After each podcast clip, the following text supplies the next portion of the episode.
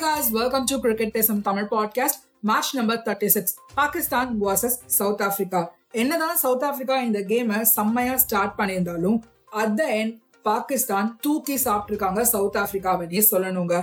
First bad பண்ண பாகிஸ்தான் அவங்களோட ஓப்பனர்ஸோட விக்கெட்ஸை குயிக்கா லூஸ் பண்ணியிருந்தாலும் இஃப்டிகார் அண்ட் ஷபாத் கான் சவுத் ஆப்பிரிக்காவோட பவுலர்ஸை பிக் பண்ணி அடிக்க ஆரம்பிச்சாங்க. ஸோ இதனால அவங்களால ஒரு fighting total one eighty five runs score பண்ண முடிஞ்சுதுங்க. சேஸ் ரொம்பவே பரபரப்பா இருக்கும்னு நினைச்சேன். ஏன்னா சவுத் ஆப்பிரிக்கா கிட்ட ஒரு ஸ்ட்ராங் பேட்டிங் லைன் அப் இருக்கு. அண்ட் அதே மாதிரி பாகிஸ்தானோட பவுலிங் அட்டாக்கும் வேற லெவல்ல இருக்கும். சவுத் ஆப்பிரிக்கா டீசென்டாவே சேஸ ஸ்டார்ட் பண்ணாங்க.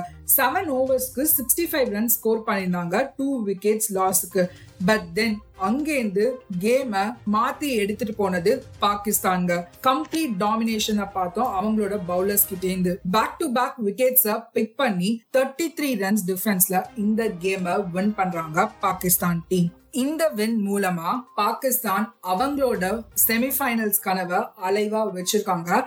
அது மட்டும் இல்லாம சவுத் ஆப்பிரிக்காக்கு அவங்களோட லாஸ்ட் மேட்ச் மஸ்ட் ஒன் கேமா இருக்குங்க. ஸோ வரப்போற எல்லா கேம்ஸுமே குரூப் ஒன்னா இருக்கட்டும் குரூப் டூவா இருக்கட்டும் ஒரு மஸ்ட் ஒன் கேமா இருக்க போகுது சில டீம்ஸுக்கெல்லாம் செமிஃபைனல்ஸ்க்கு செலக்ட் ஆகிறதுக்கு. யார் யார் அந்த செமிஃபைனல்ஸ்க்கு போக போறாங்க அப்படின்றத தெரிஞ்சுக்க ஸ்டே டியூன் பை காய்ஸ்